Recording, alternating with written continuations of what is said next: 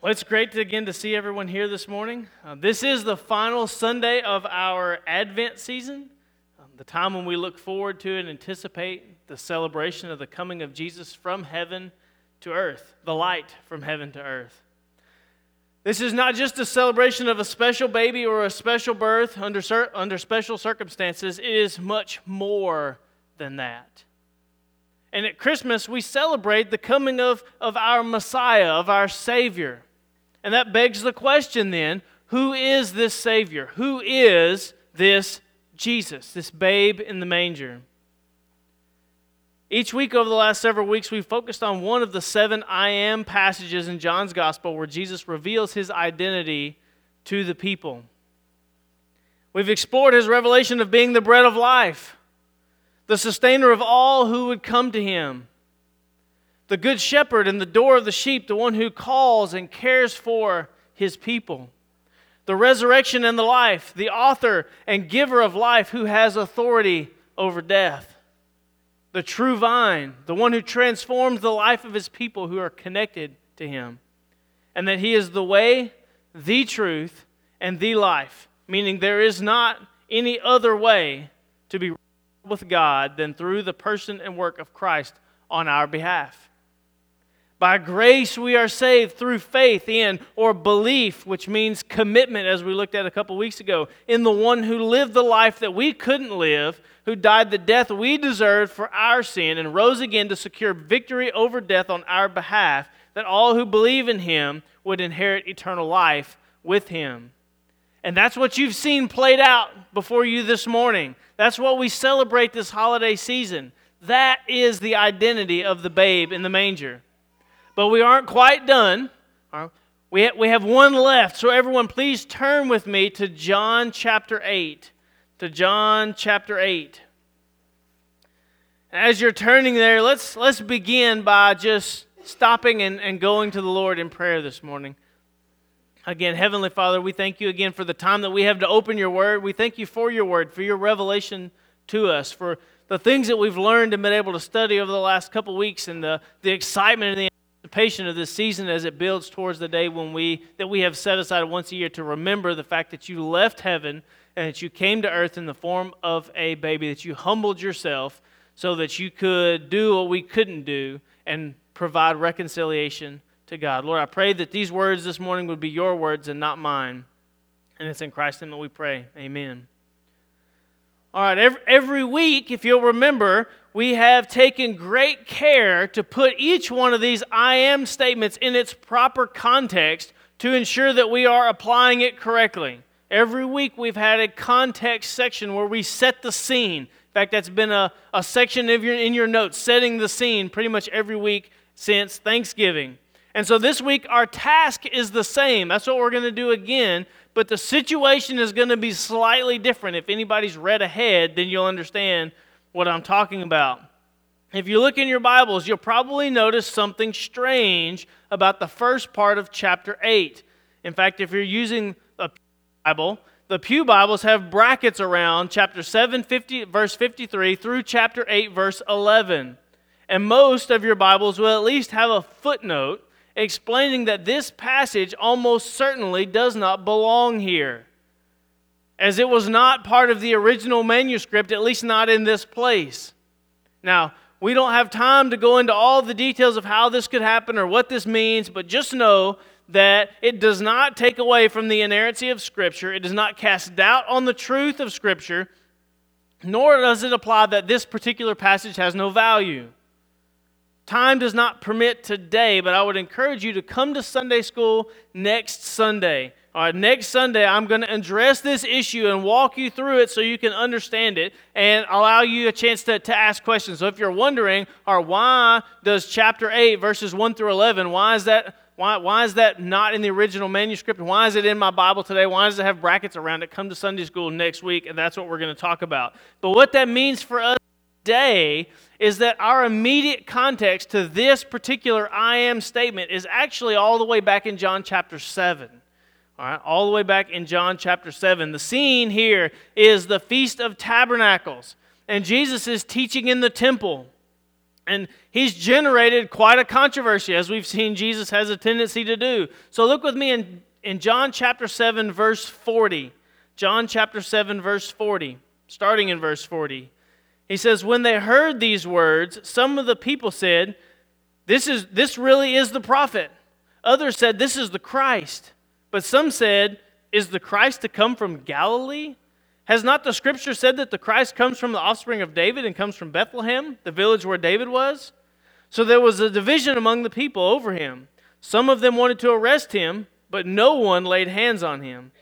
The officers then came to the chief priests and Pharisees, who said to them, Why did you not bring him? And the officers answered, No one ever spoke like this man. The Pharisees answered them, Have you also been? Have any of the authorities or the Pharisees believed in him? But this crowd that does not know the law is accursed. Now Nicodemus, who had gone to him before and who was one of them, said to them, Does our law judge a man without first giving him a hearing and learning what he does? And they replied, Are you from Galilee too? Search and see that no prophet arises from Galilee. So, what we see here is there's even a division among the Pharisees. We've seen week after week after week how it is God who opens eyes and we see that here again today. All of these men, all of these Pharisees were present, but only some saw the truth of who this Jesus was and what it was he was saying.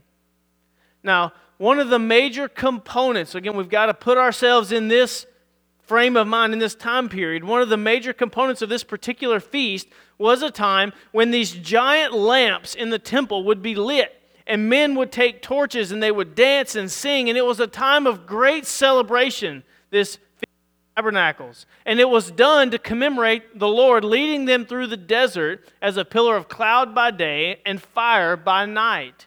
So, to commemorate the Lord leading them by fire through the desert, they lit these huge fires, these huge torches, these big candles in the temple and had a big celebration.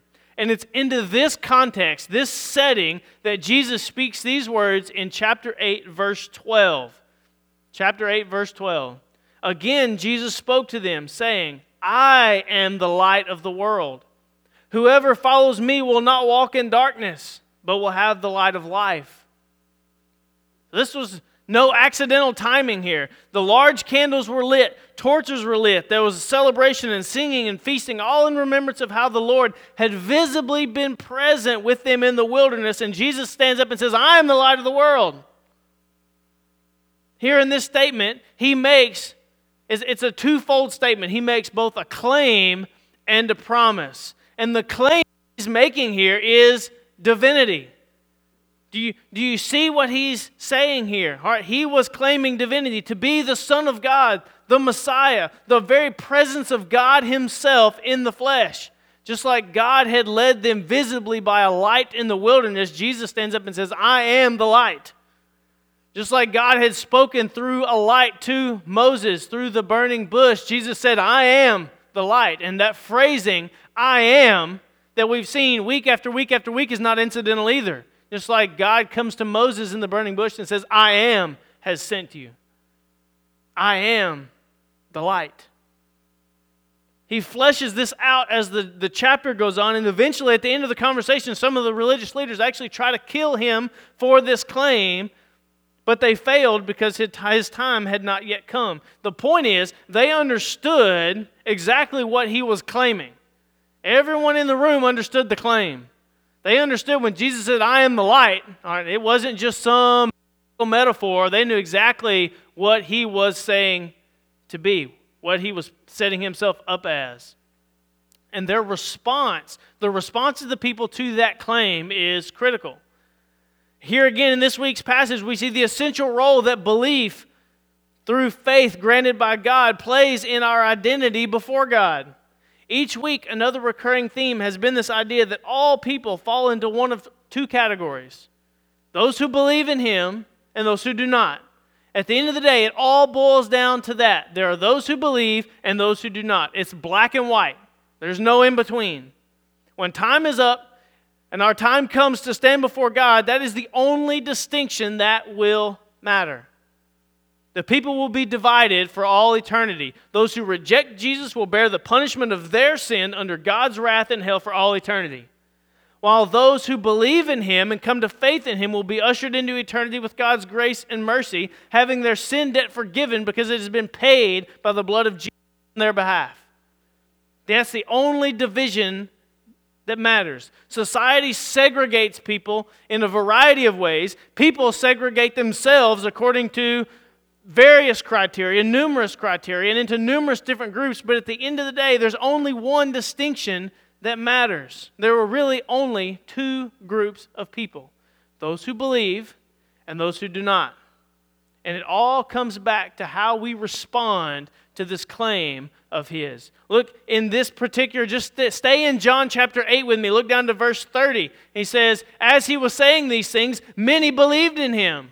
Many heard this and believed, but skip down just a few verses in verses 58 and 59. Jesus said to them, Truly, truly, I say to you, before Abraham was, I am. So they picked up stones to throw at him.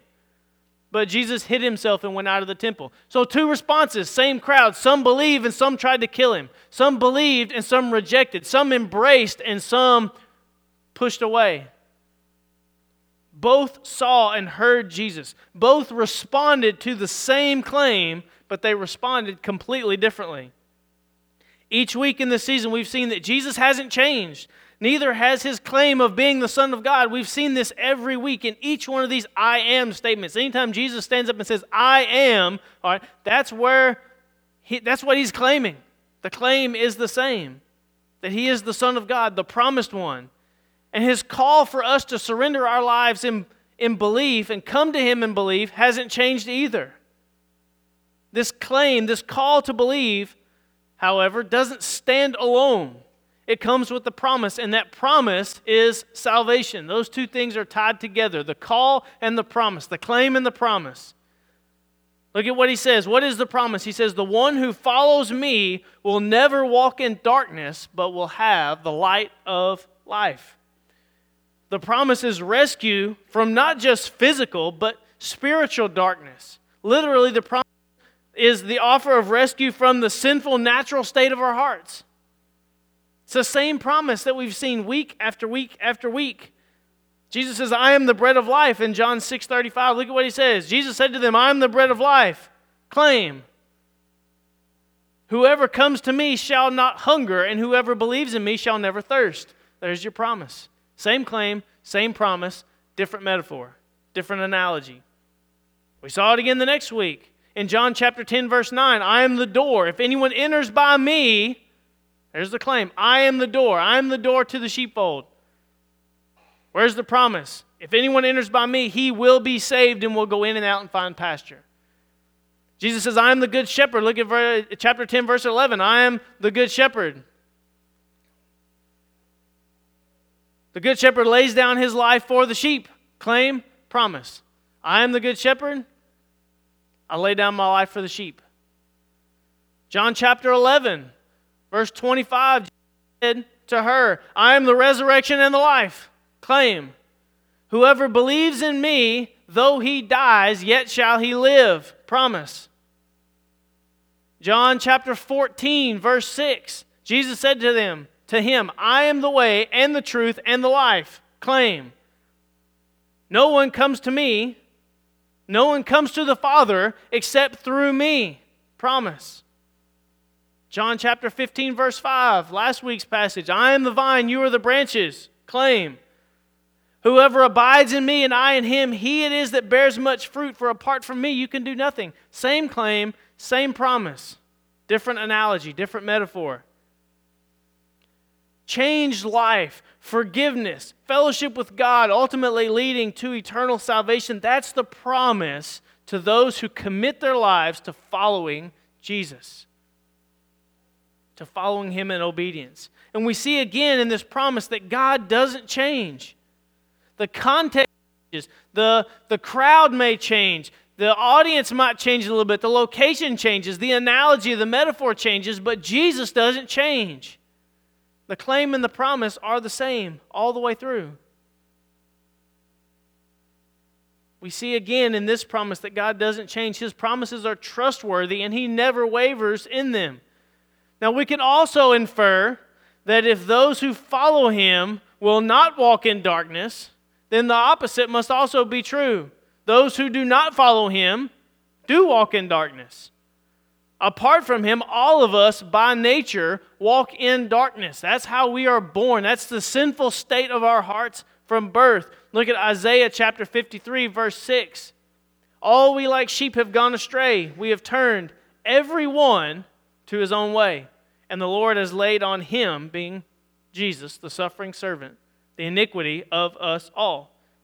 Not some have gone astray, not we, we all were on the right and some left. He says, all have gone astray, all have turned, every single one. All of us have gone astray. We were born in darkness and we will remain in darkness unless God in us, unless God works in us to open our eyes to see the light. Again, we see this, this same dichotomy just like every week. Either you walk in light or you walk in darkness. Either you bear fruit because you're connected to the vine or you are not, and you do not. Either you are part of Jesus' flock or you are not. Either you come to God through Jesus or you do not come to Him at all. Either you believe and have faith or you do not. There's, there's no middle ground. There are no inactive believers. There's no gray area. We can never be good enough to earn favor or status before God. Either you are in Christ or you are not. Either you are saved by His grace through faith or you stand condemned for your sin. Because God's promises are sure, those who follow Him can face this life, can face today, can face tomorrow with hope and joy, fearing neither death nor circumstance because our inheritance is guaranteed. Our inheritance is guaranteed. As, as, as Michelle comes and we're going we're gonna, uh, tie all this together as we get ready to close, uh, every week we have come with and we, we've wrapped up with an Advent application. All right, this is who Jesus is. Jesus is the light of the world. Okay, so what does that mean for us at Christmas? What is our Advent application? We all, by nature, were born in darkness. And this world is actively, currently, right now, walking in darkness. In fact, the world loves darkness. Our Advent application is that men and women need to see the light. Men and women need to see the light just as much today as then. Recognizing who the babe in the manger is brings great joy and hope. Face the day for all who trust in him and follow him in obedience because we're assured of the salvation he has secured on our behalf awaiting us. And for those who have never trusted in him, those who are still walking in disobedience, still walking in darkness. The babe in the manger is the offer of salvation and forgiveness if you would come to him. He came that first Christmas night as a human baby, but that was just the start. He lived the perfect life we could never live, died the death our sin deserved, rose again three days later in victory over death, ascended into heaven where he resides today, having secured the way of salvation for anyone who would believe. Christmas is a time of joy and hope for the believer, but also a reminder that this same hope and joy is offered to anyone who would believe. At the end of the day, Jesus is Jesus is the light of the world.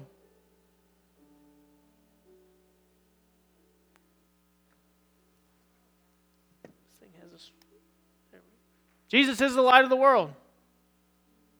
That's why our worship this season should drive us anew to, as we sang already, go tell it on the mountain. As the kids led us in singing, go tell it on the mountain. Over the hills and everywhere, what? That Jesus Christ is born. Not that Jesus Christ was born, but that Jesus Christ is born, that He is there. That offer of salvation is there, available today, right now. And if we are in Christ, then His light shines through us. God has chosen to use us as vessels, vessels to proclaim his message of salvation to a lost and dying world. If we are in Christ, then his light is in us for all the world to see. There is fruit on every branch that's attached and drawing life from the vine. This is how Jesus can say in his Sermon on the Mount in Matthew 5:14, "You are the light of the world." A city set on a hill cannot be hidden, nor do people light a lamp and put it under a basket, but on a stand, and it gives light to all in the house. In the same way, let your light shine before others, so that they may see your good works and give glory to your Father who is in heaven. As Christ followers, we are his ambassadors to a world walking in darkness. And the events of his birth are just part of the story. The message and meaning of Christmas in, is summarized, is best summarized in John 3:16, a verse that most of you are familiar with. For God so loved the world that he gave his only son, that first Christmas, that whoever believes in him should not perish, but have eternal life. That's what Christmas is all about. Let's pray, and then the praise team will lead us in one final song as, as we dismiss. Heavenly Father, we thank you so much for today. We thank you for we thank you for the light that you that you are, Lord, that you are the light of the world. We thank you for the fact that we can that we can see you, that, that you've opened so many of our eyes. Lord, help us not to help us to, to remember, Lord, that just as you are the light of the world, if we are in you, uh, then, then, then our light is to shine before others. Lord, help us get help us to, to take serious our role to be a witness to a lost and, and dying world. To be, a, a, to be the light in the darkness. Or not because of anything that we do or, or because of who we are, but because of who you are shining through us. Lord, help us to surrender to you so that our lives may shine your light to the people around us. Lord, we thank you so much for, for who you are. We thank you for all that you've done, all that, that that first Christmas means that you left heaven and came to earth for us in obedience to your Father. Lord, I pray, Lord, that, that our lights would not grow dim because we focus on ourselves this time of year, but Lord, that we would shine brightly to all those around us, that we would use this time of year as a springboard to, to start discussions, to, to, to, to visibly look and act and be different than the rest of the world. Lord, help us, give us opportunities to be a light in the darkness. Give us opportunities this holiday season to shine your light to those around us. Lord, help us make that, to be intentional about that. And Lord, I thank you again for yet another year to be able to celebrate your birth, to be able to celebrate the salvation that you secured and what it meant when you that, that, that first night when you came to earth. Lord, we love you. We praise you. And Lord, I pray that we would praise you all week long leading up to Christmas, that everything we do this week will be to bring honor and glory to your name in remembrance of what you've done for us.